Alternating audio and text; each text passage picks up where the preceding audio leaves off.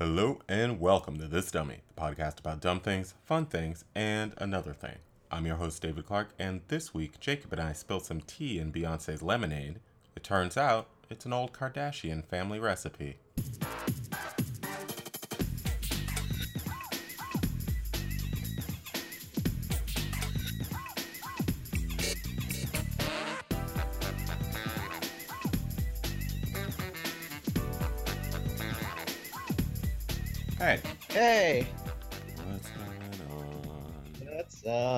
What's happening? Are you are you um back to full speed now, or how how are you feeling? I'm feeling much better than I was last week. I don't know what was going on, but I was out for it. I think it was probably the anaphylactic shock of the say lemonade drop. I think it was that. I think it was Prince. I think it was like just 2016 being out of control in general. I mean, the Kelly Ripas. You had the case of the Ripa stray hands too, probably. It was too much. I went into shock. Yeah, it was a lot to deal with. It was a lot to deal with. It. It made But- me sick. We're back now. We're Yeah. kind of recovered. We're processing, hmm and we're just gonna talk about all of it. Yeah, we're gonna get into it because still two weeks later, this stuff is all that matters. all that matters, all that people are talking about. I mean, I looked at my Facebook today and whoo, don't don't be a white gay and to say anything about formation. Be careful. Yeah, because you're gonna You get stung. Enjoy, but don't carry any hot sauce in your bag because you might get a beatdown. So it's serious. There's a there's there's so many different conversations that are happening in a post lemonade world, but that was just one of them where I was like, honestly, it was like 80 lines comments long about what white gay male privilege is and how you can't listen, like how they can't appropriate Beyonce, and it just went on and on and on. Oh my goodness. It was serious. I thought we got all of this out of our system with formation. Right. I thought we had come together and understood what the what what was, but I guess apparently, not. I guess not. I guess not. Well, what's the conversation been in your house? Uh, about about lemonade. Okay, so Yeah. listen. Where do we start with this? Right. I I'm glad actually that we've had an entire seven days to really take in the lemonade, sip it. Mm-hmm.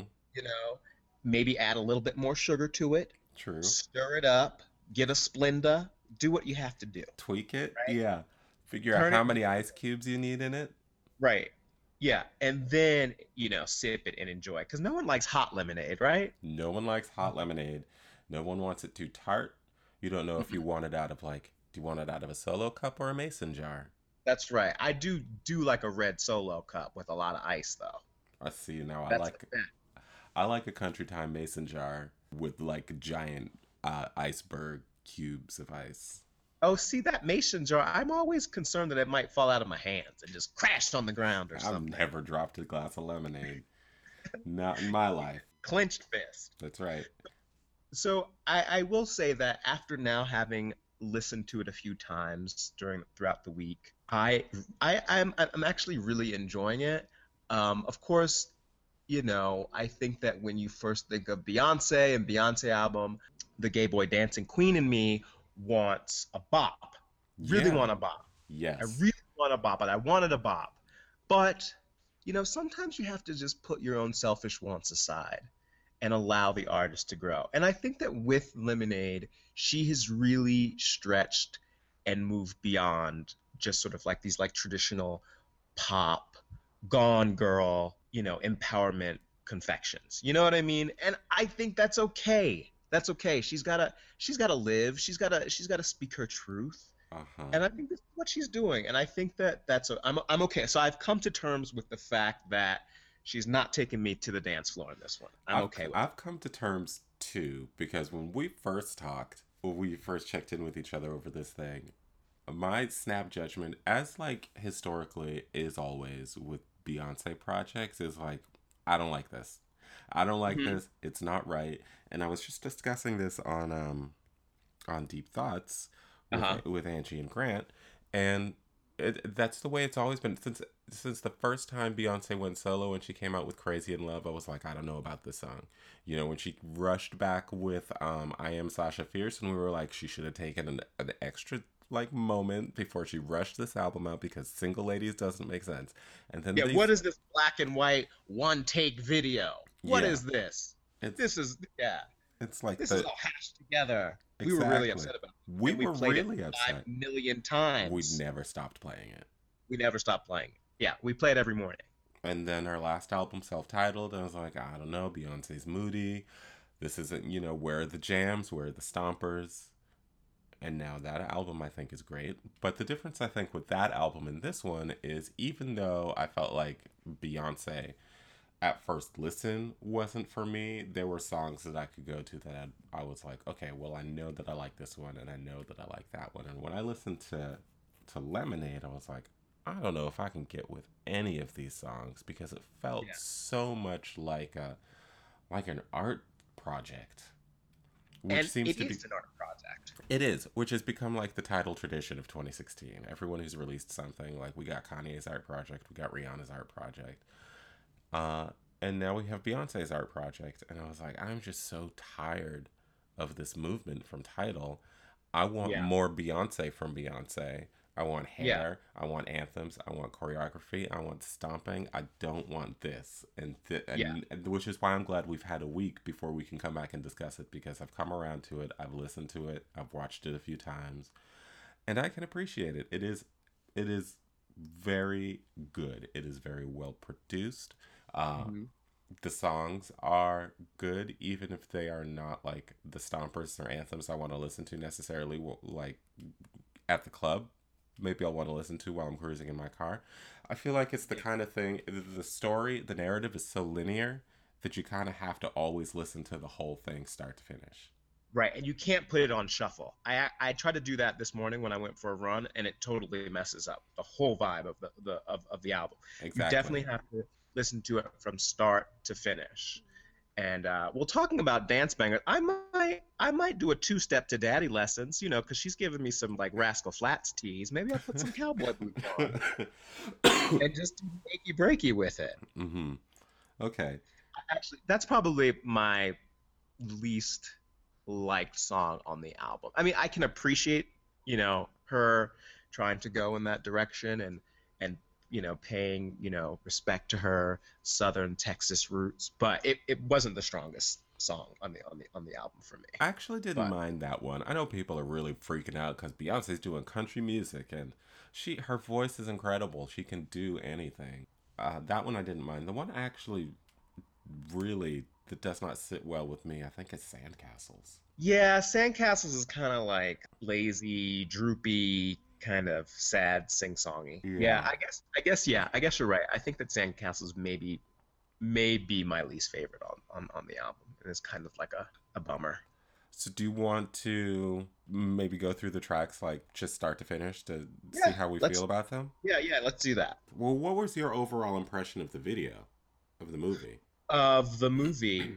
Um. So yeah, like you were saying, I think that when I first read about the fact that she's releasing something on HBO, I kind of had the, you know, you kind of have the idea. Okay, she's she's doing like a visual, another visual album. It's going to be like a movie, and the the songs are going to be the soundtrack that are set to the movie. Yada yada yada. And like you were saying, this whole movement for pop stars and musicians to like really get really deep with their art and create these like you know sonic installations has become pretty exhausting and rihanna and kanye's efforts were not very successful they weren't really mm-hmm. good they were just so self-serious and just so you know self satisfying in a way that like i didn't i didn't I, like as a listener i didn't really feel like i could enjoy them they were just Right. really self-involved Yeah. and so when you hear that Beyonce's putting something like this out, and even like upon like initial viewing of it, it's like, oh, here they go, just trying to scratch that itch. Right. But I think out of all of them, she is the most successful. She's been like, I think this is a, a big, big success for her, it and is. um, huge. it's it's it's quite impressive. And like, and for those haters who are like discounting her and saying, well, she couldn't have done this on her own, and this isn't like you know, she didn't come up with. all It's like none of these pop stars come up with these concepts on their own. It's not like it's a one man operation. So everyone just spare me that. That's true. That's true. And that's always the sort of the conflict that I have because people always come after, well, Beyonce does get writing credit, but people are always like, well, how much writing does she do? Uh, uh, really? And I've always thought like Beyonce's an incredible singer. She's an incredible performer. She does write some, I can't say to what extent, but like she does so many things amazingly well. It's like mm-hmm. you don't expect like a driver in the Indy 500 to have also built the car. You right. know? Yeah. We'll give the driver some credit.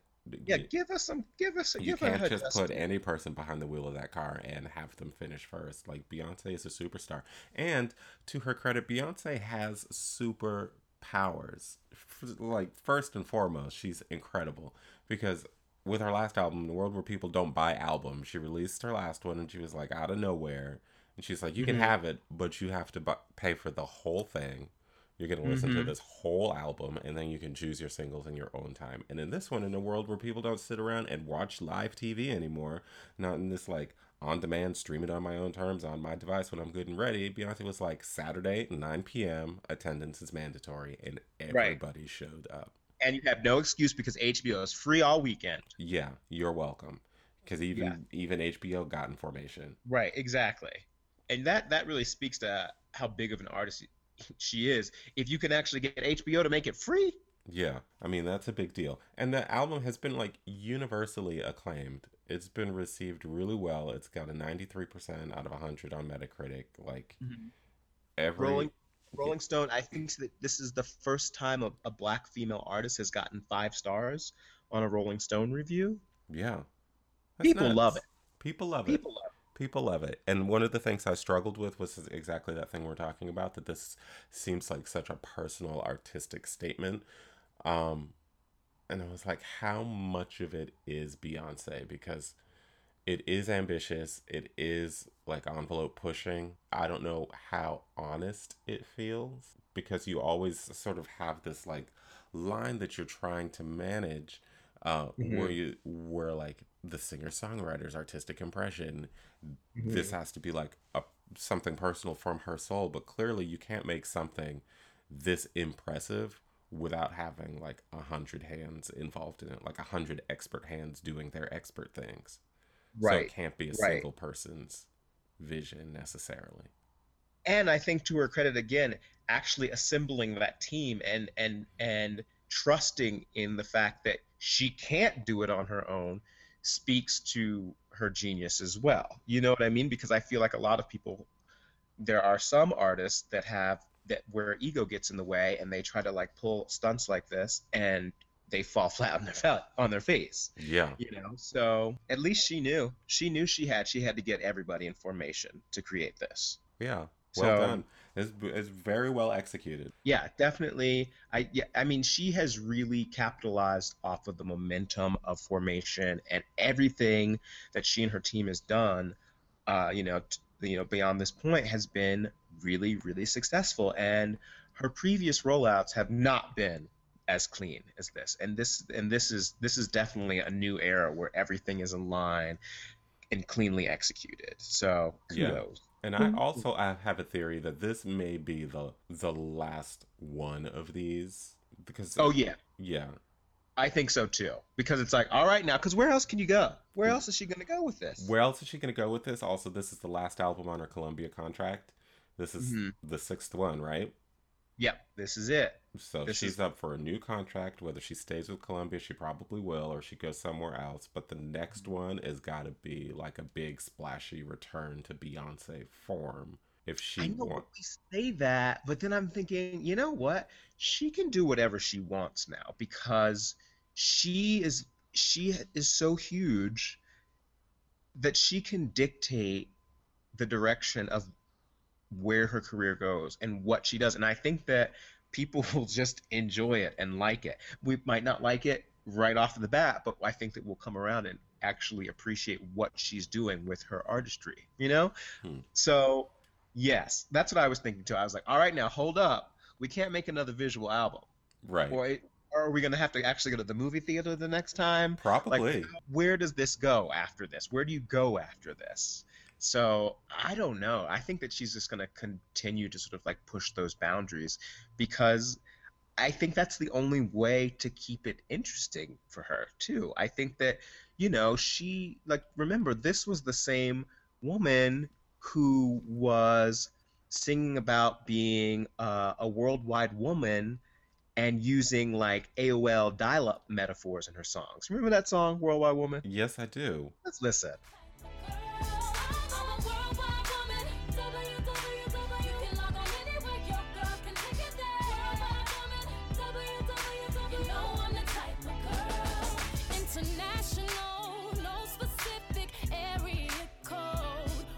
It's like http www backslash Mhm. like this is a this is you know i mean this is a whole she's gone to a completely different dimension i mean her It's a long time since dial-up. it's a long time since dial up she's you know optimum plus fiber optics right now right.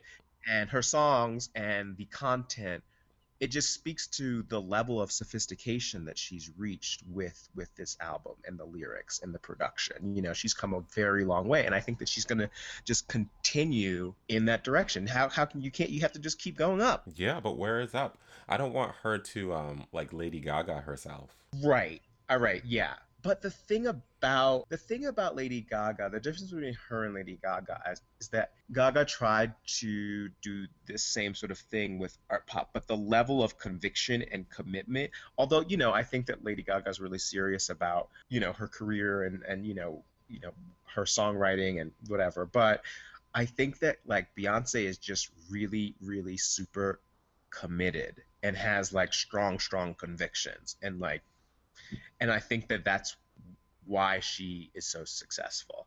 Whereas I don't think, or maybe she just didn't have the right management team behind her, and it just became a, you know, I don't know. I just think that Beyonce is just super, super focused, and I think that at that time Gaga wasn't. You know, she was at at a point in time in her career where she was like on this crazy ascend up, and I think it just sort of got out of control Yeah. and like i mean the art pop idea was just really really ambitious and there was too much going on and she just couldn't pull it off Right. Um, I I think you're right. She, the difference also is that Lady Gaga started with a stunt. She started with like the meat dress, and she was in an egg mobile, and she just didn't have anywhere to go with those stunts. And with Beyonce, it always it's rooted in this like unassailable talent that she has. It always comes back to like she can kill a performance, she can kill a Mhm. vocal, she can deliver what a pop star should be able to do.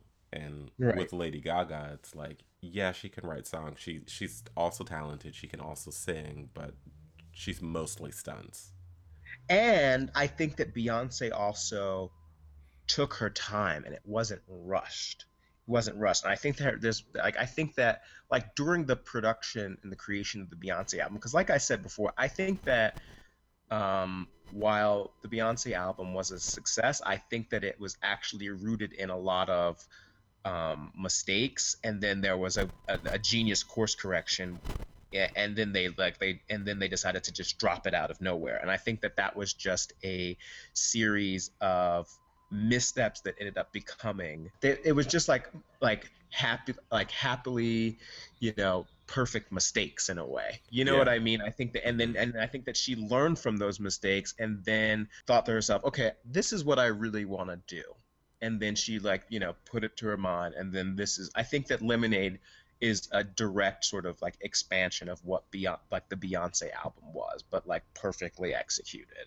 That makes any sense. Yeah, yeah, yeah, yeah. There's definitely a progression from Beyonce self-titled to Lemonade. And also, I am I I feel like I am tired of this sort of exploiting my relationship like we're talking about I'm talking about my marriage but I'm not talking about my marriage thing. Right, right. Okay, so that and like you were saying before, like this whole idea, this this album kind of revolves around like a truth that she's she's talking about, or like an like a you know an honesty. But it's kind of like really convoluted because it's like, is she really taught like the truth that she's actually referencing? I mean, it, it's really it's more complex than just like her relationship with her husband. She she touches on like her marital or marital or relationship issues, and she and she also talks about you know, um, you know, uh, a lot of other sort of like political things as well in there with like Black Lives Matter movement and um, just the the trials and uh, the trials that like black women face in America. Um, but then it does go back to this idea about okay, well, is she talking about her and her and Jay Z's relationship? And okay, for everybody who's got their like you know uh, their investigation hats on, Right. and their magnifying glasses, searching for Becky with the good hair, you're not gonna find her Right. because she's not real. Like, and I don't think for one second that any of this is truly referencing she and Jay Z's relationship. Okay, I think they have You don't think a, there's any truth to this? I don't really. Why? Why? No. Okay, I think that they've taken a page from the Kardashian handbook of manufactured drama and stunt execution, and have just sort of And like they've made it high art. it just created this super uh, pumped up dramatic narrative of maybe some of the smaller things that have gone on, on in the relationship but i i don't think that i think that like maybe 95% of this is all scripted drama I'm kind of with you on that. I mean, and there's this this real. why would jay-z pull- play himself out mm. like that and allow or like e- e- like or why would she do that to the, the man that she loves like is this like when you get to this point of stardom is this the only way that you know like your your your husband can repent is by making a hbo musical movie about it and then releasing an album about his infidelities is that is that how it works like in like big superstar relationships like well if you're cheating on me you're gonna have to deal with this album and also put it on Tidal right, and also be in the video. take you back. Right, and Mhm. also be in the video, Right, kissing my or it's or it's quits. I have a hard feeling believing. I, I have a hard time believing. I do too. I do too. Um, but even if it's not true, I mean, that's how people are receiving it. People want to believe that this is autobiographical. People are stupid. People are stupid. People are just That is the long and the short of it. People are stupid, and they are thirsty to believe anything. So this Yeah, lemonade, like- Guys, stop trying to figure out. Becky is not Rachel Roy. She's definitely not Rachael Ray. Oh, poor Rachael Ray. poor Rachael Ray. They were going after her. Everybody calmed down in the hive. They were just trying to go for stinging her, stinging her. But then I guess Rachael Ray put out a, a fantastic lemonade recipe. Right, which makes me love her. But it makes me kind of love her. Yeah. Mhm. Um, but none of this is, I think, I mean, none of, none of it, I think, is autobiographical at all. I think it is just a heightened. I mean, I mean, it's pseudo, and I mean pseudo with a strong emphasis on the pseudo representation of of maybe or maybe it's just like I think it's just like a- a combination of a lot of people's stories and you know and this is how she's playing it out like this is not her real life do you think that beyonce is really going to give us a true peek into like what her and jay-z's relationship is about no, No, because Oprah told her to keep her mouth shut, and that's exactly Yeah. what she's done their entire relationship. right she's going to make money off of what people are assuming to be the Right. truth of she and jay-z's relationship because this is what is generating big money for them. Oh, and Yeah. part of me feels like okay fine if that's gonna make you I don't know. I'm, I'm kind of torn about this whole sort of like perpetuation but like maybe it's just like the general public perpetuating this. Beyonce's like believe what you want. I'm just putting it out here Right. are they really kind of exploiting their relationship by doing this was the elevator incident just sort of like a manufactured stunt so people can actually talk more about it and buy more albums and go to the concerts i don't know ah Yeah, I don't know, but what, I do know is that neither Beyonce or Jay Z is ever gonna give a like a real life comment or an interview about what the truth is in terms No. of what happened in that elevator and the truth behind these videos and you know, how much of this lemonade is based Right. in real life. They're not going to pour the tea about the lemonade at No. all. They're not going to give us an Arnold Palmer. is basically what I'm saying. Right. Um, Although maybe that's the next step. but yeah, yeah. But I mean, they, uh, but they are kind. I mean, I don't know. But she did actually like. I guess it's a it's a very there's just a thin line though. There's a thin line there though because then you know, then she does like then she ekes out little images like her actually being pregnant. You know what I mean? Like that Right. those images of her being pregnant or like the the clip of her and Jay-Z at their wedding. So, I think that they enjoy kind of graying the lines between, you know, fiction and reality. This because it does actually make them money. Now, does that make them does that make them bad people for like fueling this sort of like thirst for for the- public's thirst for for you know for getting more of the you know the truth about their relationship though like does that make them does that make them you know you know guilty or like you know uh, accomplices in this whole sort of crazy debacle of Well, uh, kind of it does. They're Bonnie and Clyde. I don't know if it makes them bad people. Um, in a way, I wonder if it it sort of cheapens their brand. right I don't know.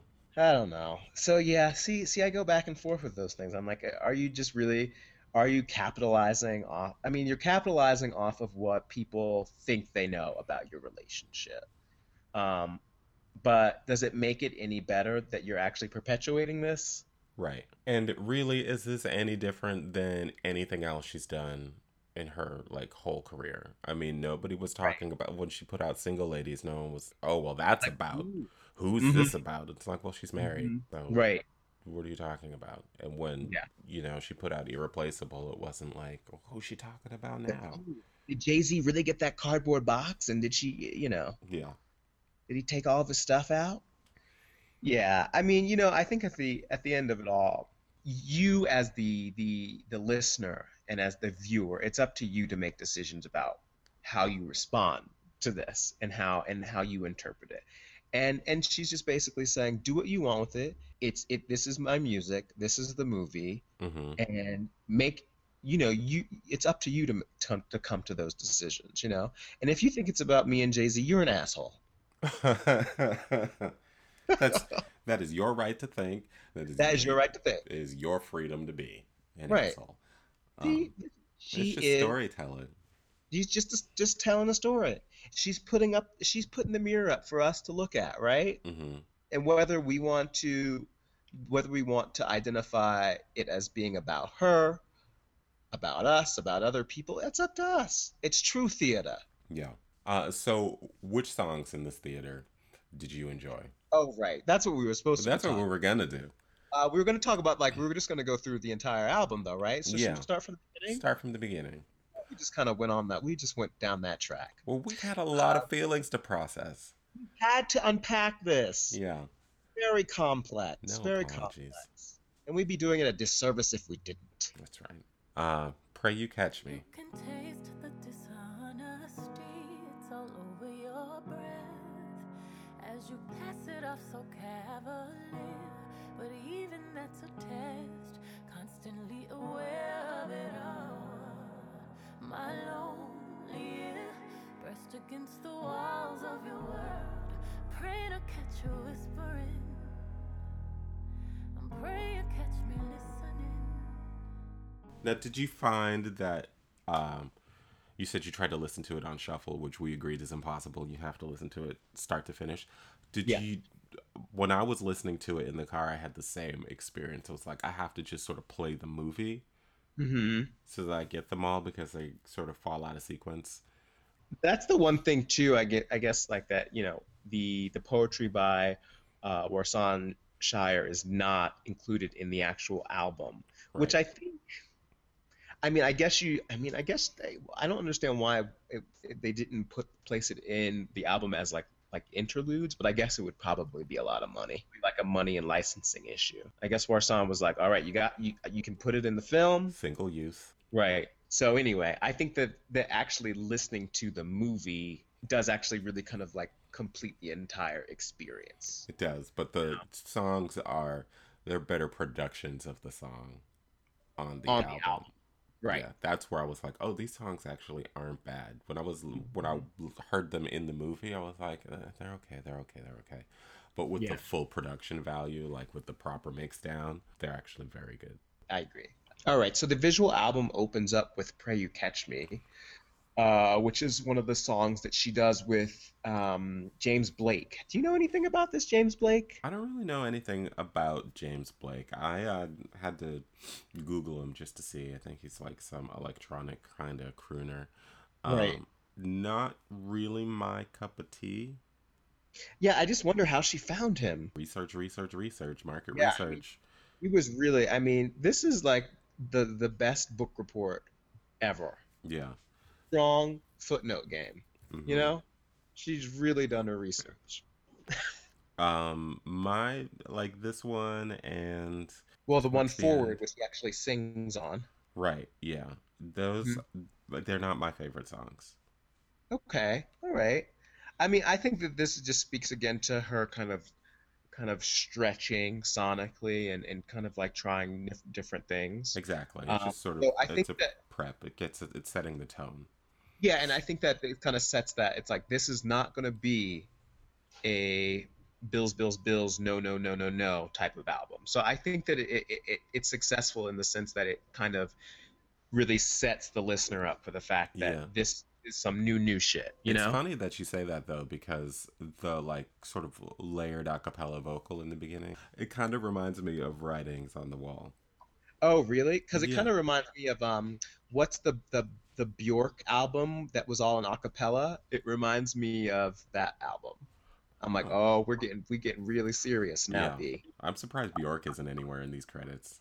I know. Well, maybe that I. You know what? We've discovered where her next what her next step is. Yeah, she's maybe. gonna get really. She's gonna get uh, Bjorkance on us. Mm-hmm. Uh, so after "Pray You Catch Me," we get "Hold Up," which is the Diplo produced track on here. They don't love you like I love you. Slow down, they don't love you like I love you. Back up, they don't love you like I love you. Step down, they don't love you like I love you. Can't you see there's no other man above you? What a wicked way to treat the girl. and there's like a whole ton of different references and and and um, uh, other like um, samples that they they credit on this on this song from like the yeah yeah yeahs Yeah, are up in there. it's a good one. It's kind and this and this uh part of the the videos where she's skipping through in that yellow dress, just dress smashing things with her hot sauce. That bat, uh, her Yeah. bat named hot sauce. Yeah, she's really just busting the windows out of the car. Actually, should have she should have been skipping down the street with Jasmine Sullivan. Yeah, Jasmine Sullivan should actually get a credit, a producer credit or something. she should have been one of the girls in this video. Mm-hmm. Jasmine Sullivan showed up early to formation, Yeah. showed her love on Instagram, trying to Mhm. learn the choreography. Beyonce should have called her up. Yeah, I think. Well, maybe this is just a this is this is a shout out to Jasmine busting the windows out of the car. So this, maybe that's her credit right there. Maybe. This is a good one. This song, though, reminds me a little bit, I gotta say, of Bare Naked Ladies. Hmm. It's got a little bit of like a one week vibe. Just the sort of lyrical contour is reminiscent to me of one week. Something don't feel right because it ain't right, especially coming up after midnight. I smell your secrets, and I'm not too perfect to ever feel this worthless. hot- Bobby when I bust rhymes, speak like Leanne rhymes, because I'm all about value. 30 campers got the mad hits. You try to match wits, you try to hold me, but I bust through. Gonna make a break and take a fake out like a sink and they can shake out like That's all I'll say. I don't want to compare too closely Beyonce to Bare Naked Ladies. I don't want to set that association in stone. Mm-hmm. But am I crazy? Did you hear that at all? Uh, you know what I got from this? This gave me what's that Shaggy song? Oh, it wasn't me?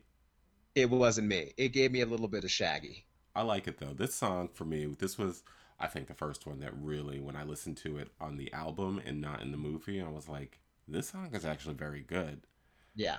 It- Oh yeah, and I mean, I think just from a visual standpoint, you know, this that that yellow dress with her the baseball bat, this is going to be one of the the the most sort of iconic uh, visual representations of of of this era for her. Yeah. You know, so moving on. Moving on. Don't hurt yourself. This is one of my favorite tracks on the album. and Really? Okay, does go anywhere. I know, surprise. if Yeah. she does go anywhere, I would like a, a Jack White Beyonce mashup album. Like a whole album. Whole album. I really enjoyed this. I like this sort of, you know, uh, rock and roll, rockabilly kind of uh, Distortion. yeah distortion with this one and and jack white it, it really you d- like when you say oh beyonce and jack white are gonna do a track together i think that you know of course a lot of people may might have given it the side eye but i think that this was one of the most successful tracks on the album Interesting. Um, Yeah. So you were the one at the concert when Beyonce was like, "All right, and this is where I'm gonna sing. You ought to know." You were like, "Yes, more of this." more of this please give it to me All right, so this is fan service to you. yeah give me some jagged little pill Okay. Yeah, I, I didn't didn't love it. I didn't hate it, but I didn't love it. Yeah. Well, and uh, going back and going back to Alanis, we all remember Alanis, and you ought to know, and like, who's you ought to know all about? This is how. This is what our next track, "Sorry," is kind of reminiscent of, because people are trying to figure out who Becky with the good hair is. So Yeah. this may this is very. Uh, this is a very uh, kind of like Alanis type of you know album and song in the sense that it's it, you know it does have a again pseudo autobiographical feel to it. So people are obviously going to try to figure out and try to deduce who's who's who's what and who's who and you know who's she talking about. Right. Yeah. Sorry for me. This is one of my standouts. This I think is one of my favorites. Oh This is yeah, and favorite. Yeah, the video part of it was great. The song I think is great. This is one that I will play on repeat. yeah, the true winner of of of it really. I mean, I guess one of the the big winners other than Beyonce, outside of Beyonce. I know Beyonce's a big winner, but Serena Williams Yeah. has won by proxy, right? Yes. because I think this is like the best I've seen Serena look. Maybe I mean th- I think that you can just see it just like in her movements and like her face, facial expressions throughout the the this the sequence, the sorry sequence, that she's winning. She I think that she feels more like a winner here than when she like won Wimbledon for like the third time. Right. Like she's really feeling herself. She's so excited to be in a Beyonce video. I really wonder what the phone call was like, you know, and the aftermath of the phone call, because you know that she must have just jumped for joy. Mm-hmm. I mean, I think that anyone just like, you know, it's like, you can die now. Beyonce has asked me to be in her video. Yeah. And I twerked and I killed it. Yeah, she killed it. Mm-hmm. She looks amazing. She looks great. The wig game is right. Mm-hmm. together. She looks fantastic. She did a bit of a modified twerk. It was Yeah. a reserved twerk, Sure. right? And I think that this the the the visual ca- called for a reserved twerk, Right. and it was it was it was great. It was great. Mhm. Uh, what'd you think of the the weekend collaboration? Uh, you know, I, I thought it was again another another hit, another hit. Um, you can't really go wrong with the weekend right now, right? Not right now. I mean, and the lyrics, you, you know, the, them commas and them decimals, pesos out of Mexico. Yes.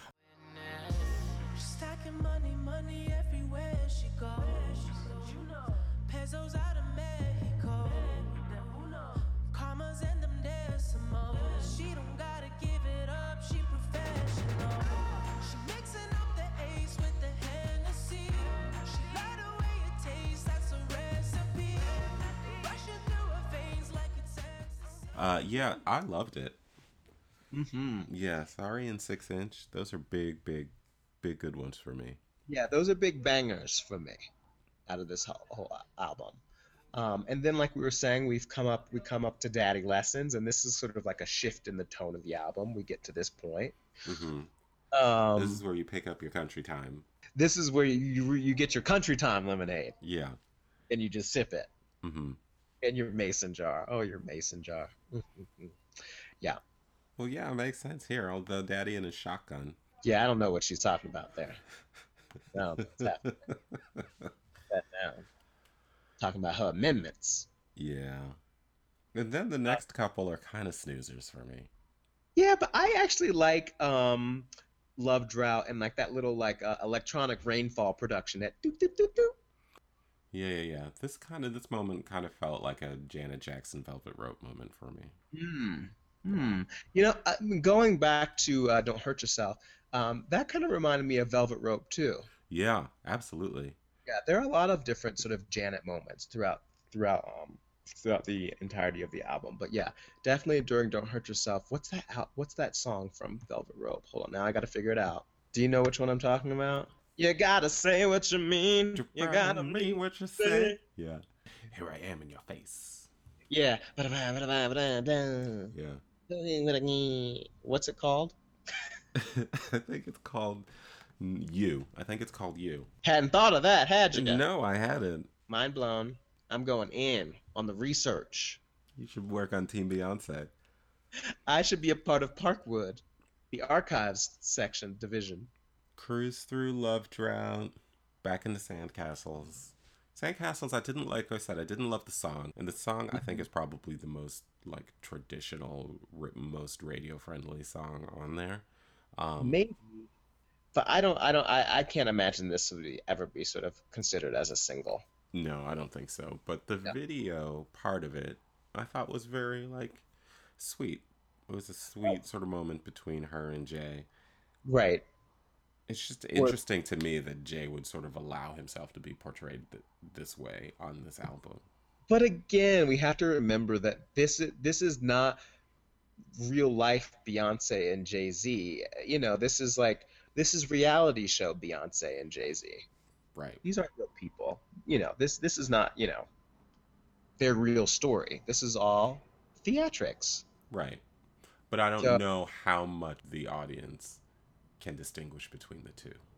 I mean, I think that people really need to elevate and and and, and recognize and recognize that this is all like I guess that's that's the I mean maybe this is the statement that she's trying to make with this entire project is that you know I think that people have become so um, accustomed to this idea or this notion of what reality is because we're seeing all these different like reality programs on television and then we just automatically or we're led to believe that these narratives are actually real life. And none of this is true. Like none of the stuff that happens on the kardashians is real at all. But i guess that they're selling this idea that it is actually their their their real lives and, Right. and profiting from this. And you know i, I think that I, I think that like we're we've come to a point now where reality is more fictional or like the reality television genre and you know and just sort of like just being just looking at social media and like things like that like the reality is the, is is the fact that none of it is actually real you know none of Mhm. these these ideas are actually um, rooted in in in in in in, in real life at all so maybe that's the that, that's the maybe that's the the point she's trying to make with all this whole like Jay-Z cheated on me and like you know this this whole sort of like idea that this is really about them. It's not about them. And she knows that and he knows that. And so with that I'm like well maybe she's just gone to a whole deeper level with this whole thing that we're not even or or a lot of people aren't even really realizing and they're just taking it at like this very superficial level. Yeah.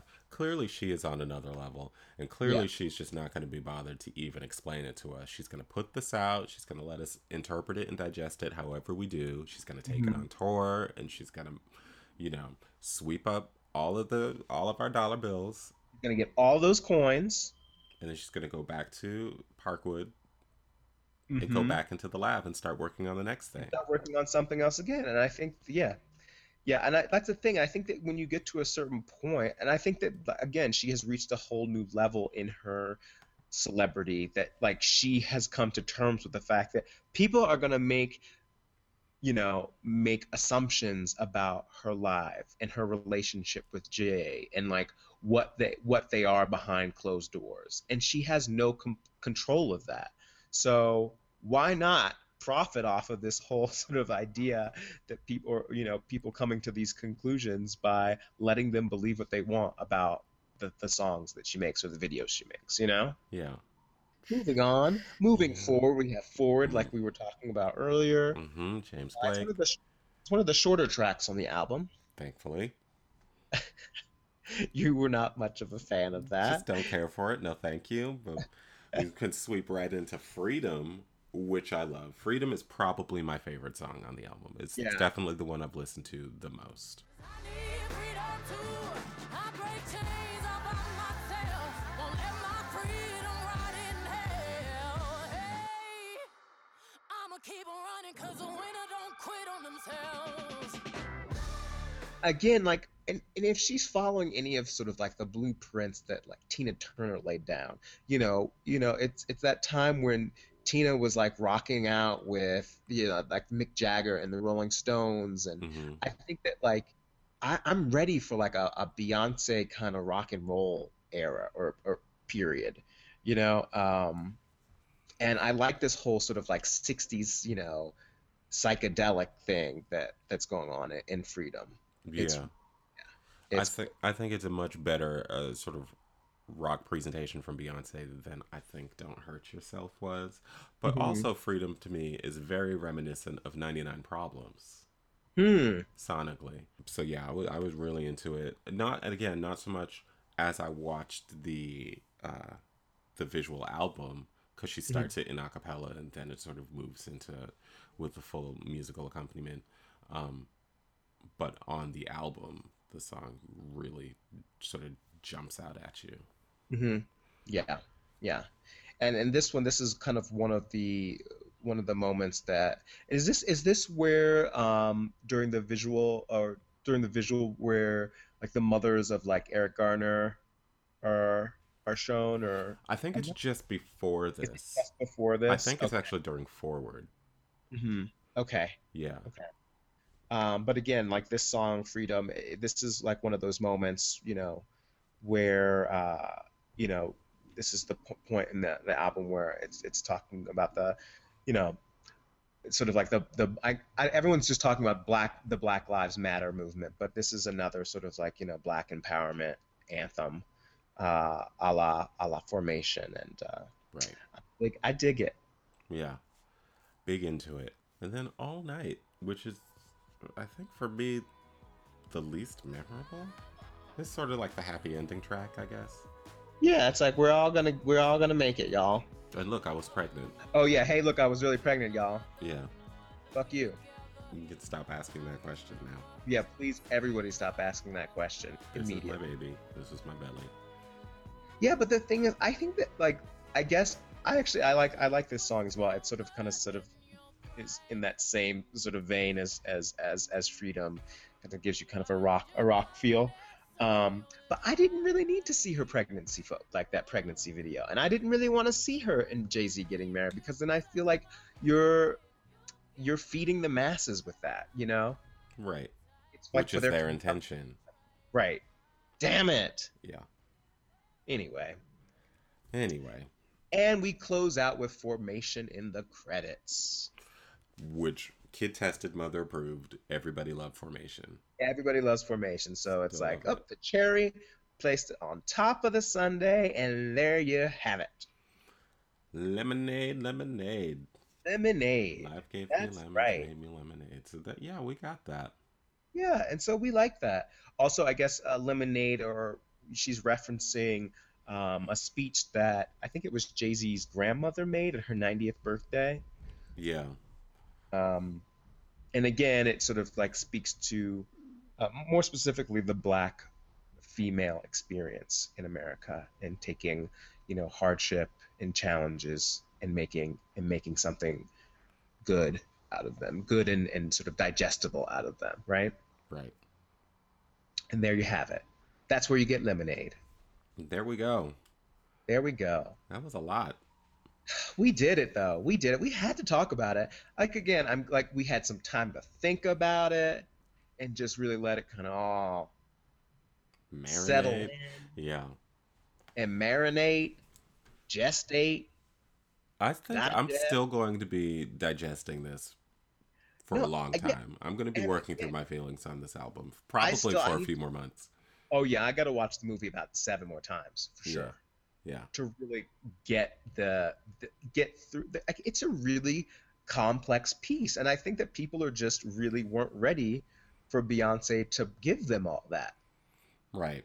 And I think that that is a it's it's such a huge achievement for her. Like it's it's really she has really arrived. I think that she this is really uh I think this is really one of the high points of her career where she has truly um, displayed her development as an all-around artist. hmm And maybe I'm just standing really hard for her right now, but I that's what I really think, you know. I think that she's really arrived as an artist with this album. Like she's really come to the full real realization of what her potential is as a storyteller, as a singer, as a performer. It's all here. All here. How do you think this is going to translate to uh, a tour, though? Okay, so yeah, we know that the tour opened a couple days ago in Miami. hmm I don't know. I've seen like little clippets of it. I don't know if the tour is going to have the same amount of gravity as the film. I don't think it can. I don't think it can. I think that the cinematic experience uh, isn't necessarily going to just completely translate to a tour. It's a totally different. It's a totally different experience for I know sure. they tried to have a heavy cinematic uh, component to the On the Run tour. Mm, And for me, when I went to go see that, it didn't quite translate. It just right. it you you, end up paying like three or four hundred dollars to go see Beyonce, and then stand there watching her play a video clip with a Right. bunch of celebrities. I mean, Mhm. so yeah, Yeah. I agree it doesn't quite translate, and it, it's not as impactful an experience. Yeah, for a concert, I don't think it's going to be there. Now, if she decides to put this music to some sort of play or something, then I think it'll work, right? Because there's more of a like there's obviously an embedded theatrical element. I mean, you're watching theater. Do you think we're gonna go Uh, see like a Beyonce pageant, like a Maybe. morality tale? Right, like yeah. Oh my God, a Beyonce morality tale. Maybe we should maybe we should put one on and just use the music. We will have to ask her first. That would Sure be great. I'm that sure could be like the next like next uh Thanksgiving Don't and Christmas when they do those live musicals. I, I thought you were gonna say that this is like the next Tyler Perry project. I was like, don't even go there. Don't you start. Don't you start. wow. I'm sick Um, again suddenly. Uh oh, uh oh. He's coming down with a fever, y'all. Mhm. Um, but um, yeah, I don't know if the tour is necessarily going to translate and have the same amount of gravity as the film. Now, I, I, like I said, I have seen some clips. I do know one thing for sure. I think that they may. Mama Tina Knowles has resurrected the sewing machine because I looked at some of the outfits. I see a lot of lace. I see a lot of um, uh, sparkles. There's a lot of layers to things. Mhm. Um, Fringe elements. there's a lot of fringe. Yes, there's Yeah. a lot of fringe elements as well. I don't know how I feel about that. I feel like we've taken a hundred steps forward and Mhm. maybe we backed up a little bit on the tour gear apparel side. But I mean, the overall production of it looks uh, like really, really super stellar.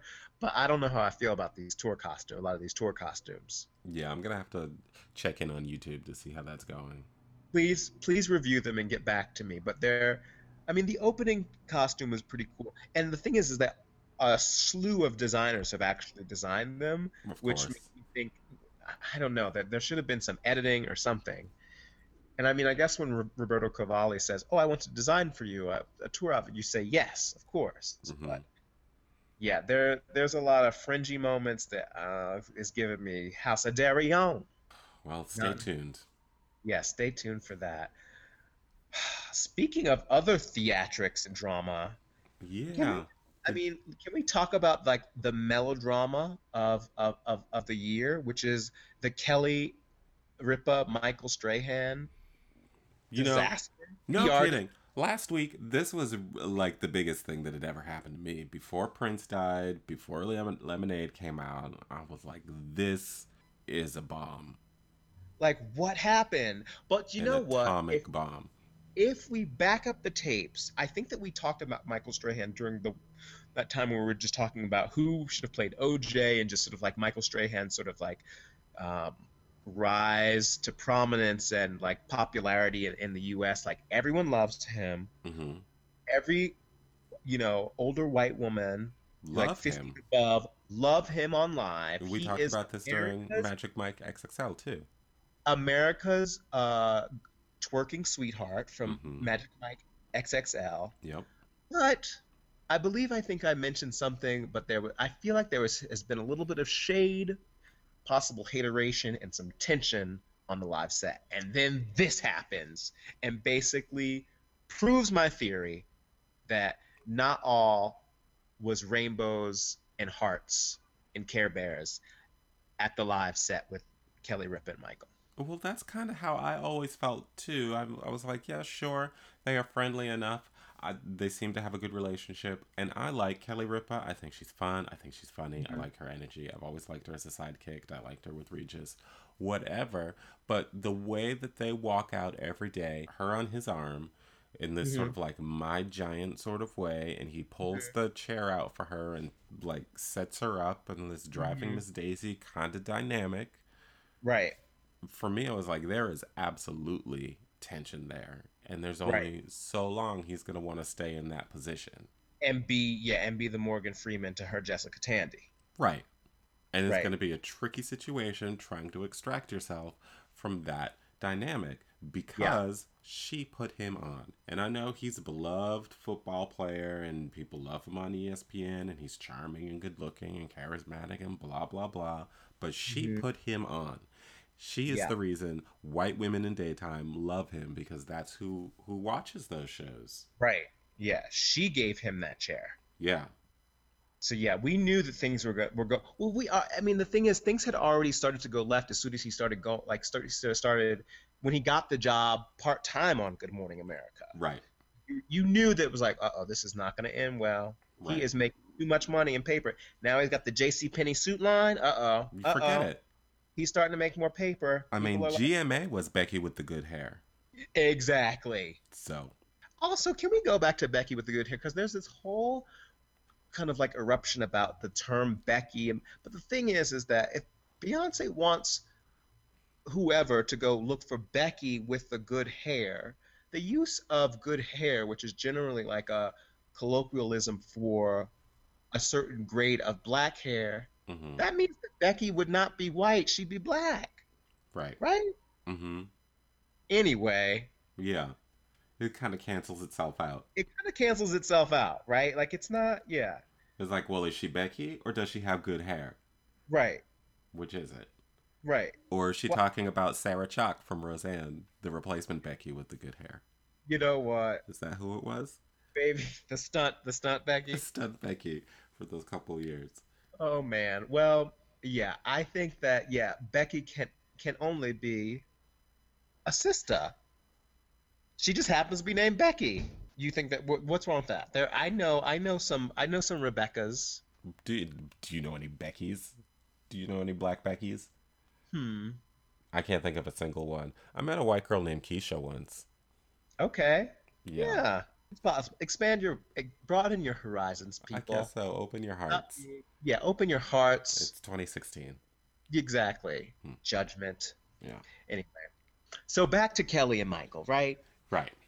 So he goes to GMA two times a week. We knew that there was going to be a lot of side eye resentment. He's obviously, his star is kind of starting to eclipse Kelly's, right?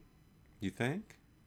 Well, I mean, just in terms of general popularity, yeah. I mean, he's got another gig at Good Morning America, and you know, he's you know doing all these other things, and people just love him. He was in Magic Mike.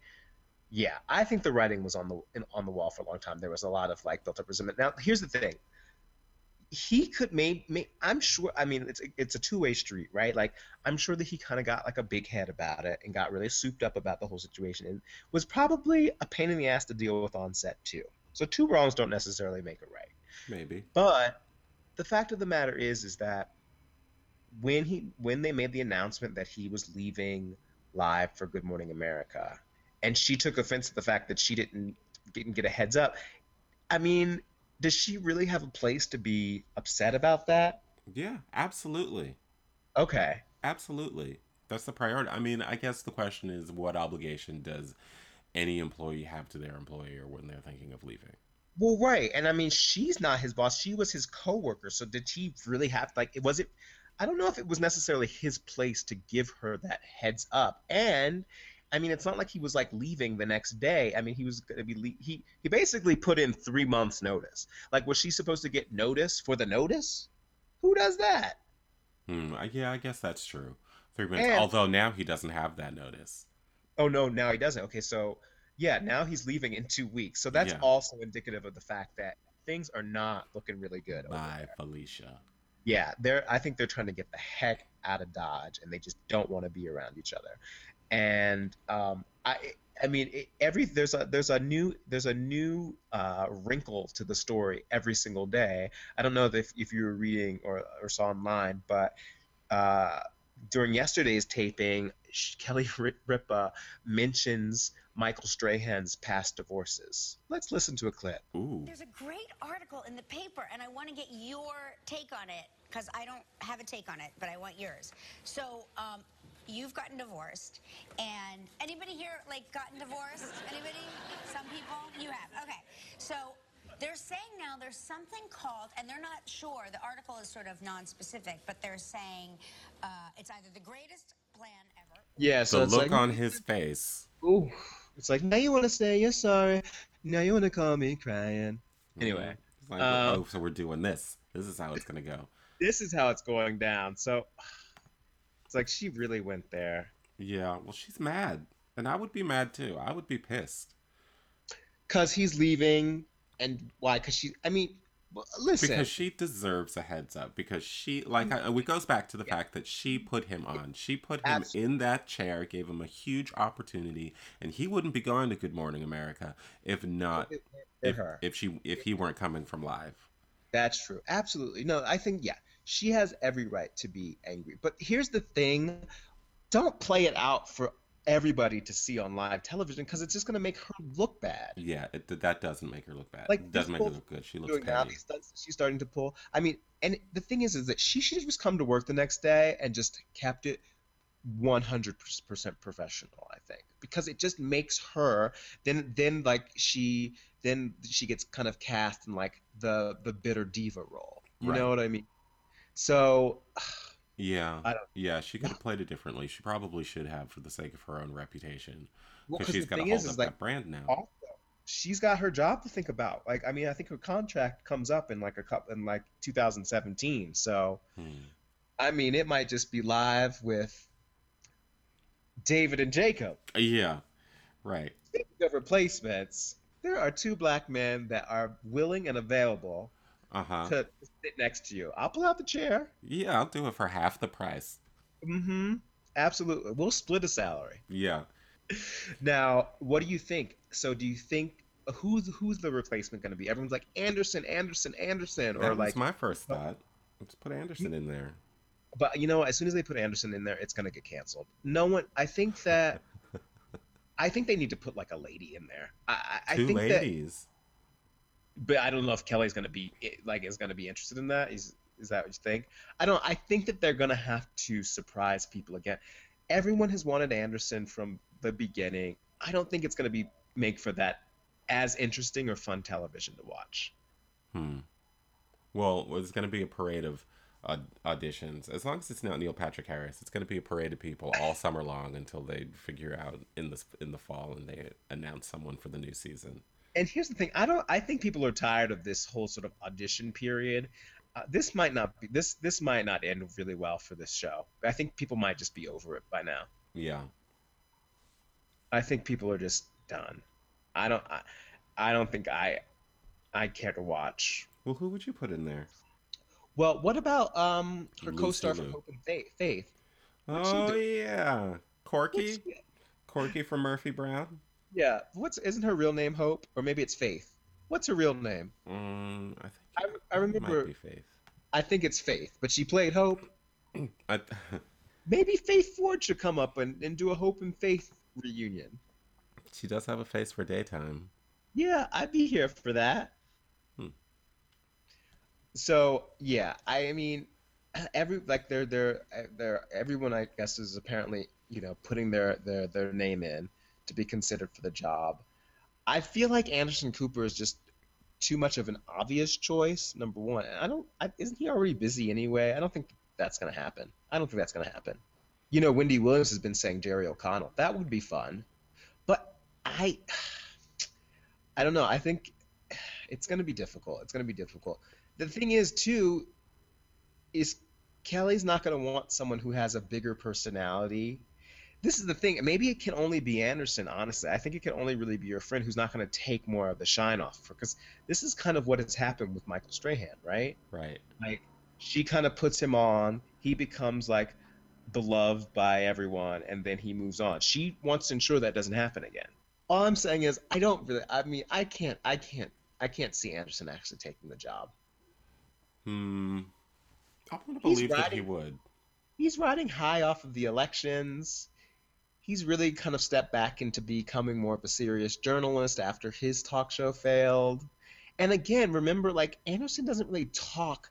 He's not really that open about his life. And I think that, like, being in that chair every day, you You kind of have have to to. give it, you have to really be able to spill all the details about your life. And he's not willing to really do that.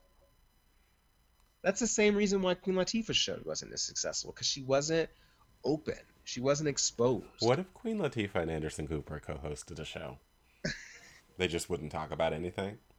They wouldn't talk about themselves. No, they would just deflect, deflect, deflect. Right. It would just be two pink elephants in the room. Yeah. I can't think uh, anyone else. Anybody else? Not that I can think of. It's so weird to think that we have like a a deficit in terms of ce- celebrity talking heads.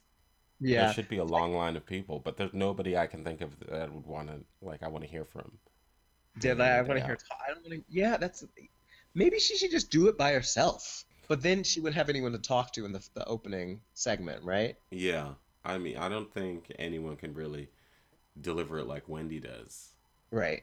I'm also not convinced that Good Morning America is an upgrade for Michael Strahan to go Well, from. here's the thing. It's like, well, this might be a bad move on his part because if it doesn't work out, he could just be fired.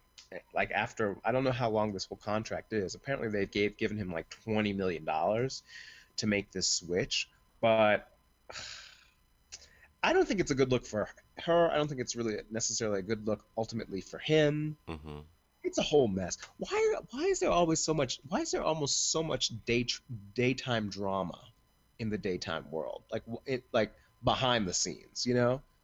Like Ann Curry with the Today Show. There's always so much drama. Why is it so complicated? I don't know, but those like the Today Show, just like you said with Ann Curry, Good Morning America, those are rotating doors. Um, Yeah. They can't you can't you know what? You the job security there. there is not there. Nope. Mm-mm. And the bench is so deep. There's so many people on those shows. Like Carson Daly has a job at the Today Show. Ryan Seacrest did at one point. There's too many people. There's too many people. You're gonna get lost. Yeah, there are too many people over there. You want to go from a show where your name is in the title to a show where you're one of like eight people on there. Fine, that's your choice. Seems Right, like a mistake to me. Yeah, I think it's a big it's a big whoops. But I guess when like the big bosses, I mean, he could have just said no, right? I mean, the big boss is like, we want you to go to the GMA, but uh, who knows what that check looks like? Right. Who knows? Maybe he just maybe maybe maybe he's going to give this a try, and then if it doesn't work, he's fine with not having a job in daytime. I don't know. Hopefully, Yeah. again, hopefully they have good accountants on their hands and they've been saving their money. Yeah. No kidding. I mean, I think he'll always have his ESPN gigs to fall back on because isn't Mhm. he already like a, a commentator over there as well? Yeah, so he, he's got that. I'm sure there's a Magic Mike 3 where he can twerk on. You know, Right. twerk on, twerk on and twerk up. Magic Uh, Mike Chocolate City. Right. I'm right. So I, I think that there, there there there will still be opportunities there, and you know we'll just have to see where it goes. But man, they just kind of really blew a good thing up, and I guess it's not their fault though. I guess it's the whoever the heads are who had this idea in the first place. Right. Who kind of blew up a good thing, just messed up a good thing. Oh well. I mean, do you watch that show anyway? No,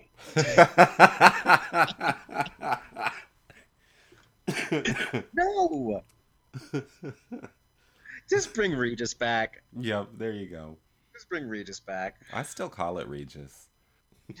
Well, for those for those of us who were kind of upset about, or not upset about, or felt that Rihanna's uh, anti-album lacked the the bangers or the dance numbers, hmm she's got something for you.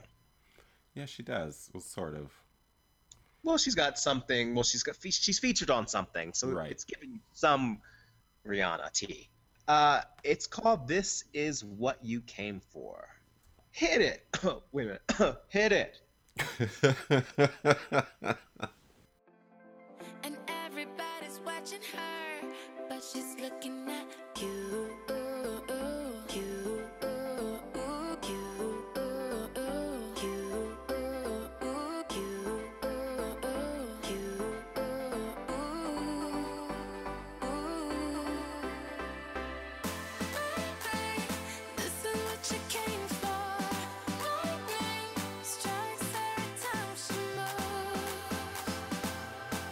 All right, so she's Rihanna's taking a flight back to Ibiza. yeah, He's dancing on the beach. it's basically an extended hook. Yeah, she's got the electronic thing happening. I mean, this is good. This will kind of help uh, buoy her um, in terms of like radio airplay and things like that. So, Yeah. all right, I'm, I'm on board. I mean, she got a lot of mileage out of work. A lot, a lot, a lot of mileage. She got out a work. lot of mileage out of it when it, I don't know if it necessarily deserved. She's gonna get a little traction out of this, and you know, good for Yeah. her. Yeah, yeah, yeah. She'll rack up another number one. She'll break another record. It's crazy because Hey, her Anti has kind of been a big sort of commercial failure, but she's been breaking these records left and right off the strength of work. So her publicity has been good. Mm-hmm. Anything else? Oh, I, I did my homework. I did my homework. Mm-hmm. I finally finished Lila and Eve. Oh, oh, great. Now, what kind of touched by a deranged Mhm. gangster guardian angel mess was this? Yes. Okay. Tell me that Eve, aka Jennifer Lopez, was all in Viola Davis's head this whole time. Yes. Spoiler alert.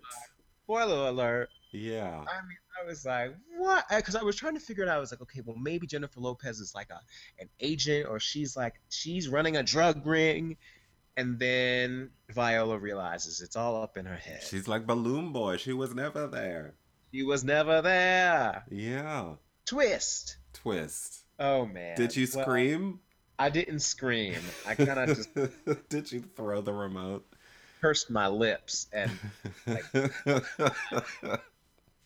I can't believe this. Busting believe all it. those caps. She, I mean, all, I mean, because Jennifer was busting caps in the beginning. And all this time so it was. Viola busting caps. Now, what kind of what kind of Xanax was she taking where she was hallucinating J Lo? I mean, I mean, who, what kind of drug is that? I don't know, hallucinating all those furs. Like, Mm-hmm. where was J Lo in the club? She wasn't there. Who was taking those pictures?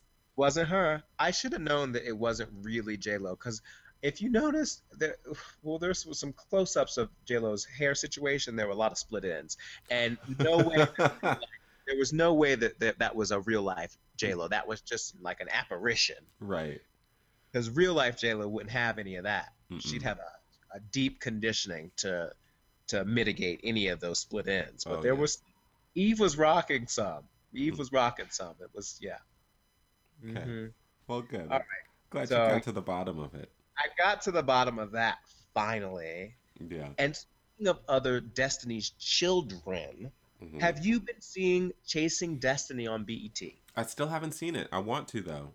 You really need to take this time during the weekend. Okay. Get some more chamomile for yourself, Mm-hmm. uh, so you can fully recover. You did your Lila and Eve homework, so I'm gonna do my Chasing Yeah. Destiny homework. please chase destiny and sit back and watch. I think that the first four episodes have aired on bet i'm actually really surprised because you know i was like uh, i don't know if i can do another reality show about a band blah blah blah blah blah. But i think this is actually really entertaining.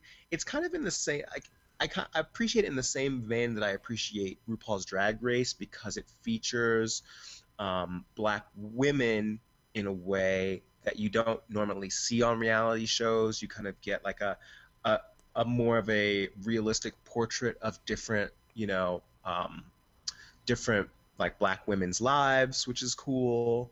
Then you also get singing, you get some dancing, you get background on sort of like Beyonce's team because Frank Gatson is involved because he's one of the, you know, sort of like the judges on the show, and then he brings in a lot of Beyonce's like backup dancers that are involved, and Jaquan, yeah, Jaquel Knight is is on for an episode. He's one of the co choreographers of uh, Beyonce's iconic Single Ladies dance. So it's like chasing Destiny plus Beyonce behind the scenes, and of course Kelly Rowland. And Kelly Rowland's really so cute, so cute. Kelly's the best. Kelly is really the best. Yeah. Maybe Kelly should interview for. It should be Kelly and Kelly. Hey, there you Hey. go. Yeah, I would do that. I would. I like that. See, all right, let's. I, I'm putting. I'm putting her name into the hat. She- She's too busy getting this girl group together. But there's some interesting. With that said, there are also some interesting characters. There's some great representations of black black women on this show, but there's some also interesting characters as well. Not like really super crazy like reality show interesting characters, but um, there's like a baby Beyonce. Mhm. He's like a, a baby vanilla, vanilla chocolate Beyonce named Alex. And then there's this one girl who looks like Erykah Badu, but she's kind of Erykah Badu because her her audition was not Oh. not 100%. Um, but it's it's good. It's good. I think you'll really enjoy it. It's a fun watch. It's a nice kind of weekend binge watch kind of thing. And hopefully we'll get a, a, a good new girl group out of this. Well, don't hold your breath. Okay. Well, I'm just I'm just I'm just trying to be positive. Okay. Well, for now, it sounds like we have a good series out of it, so that that's what matters. yeah, that's what matters. Go check it out. I will. I will. You've been listening to This Dummy with David Clark and Jacob Jeffries. As always, be sure to follow us on SoundCloud, subscribe and rate us on iTunes, and if you feel like you need to talk, hit us up on Facebook or on Twitter at This Dummy Tweets. We'll see you next week.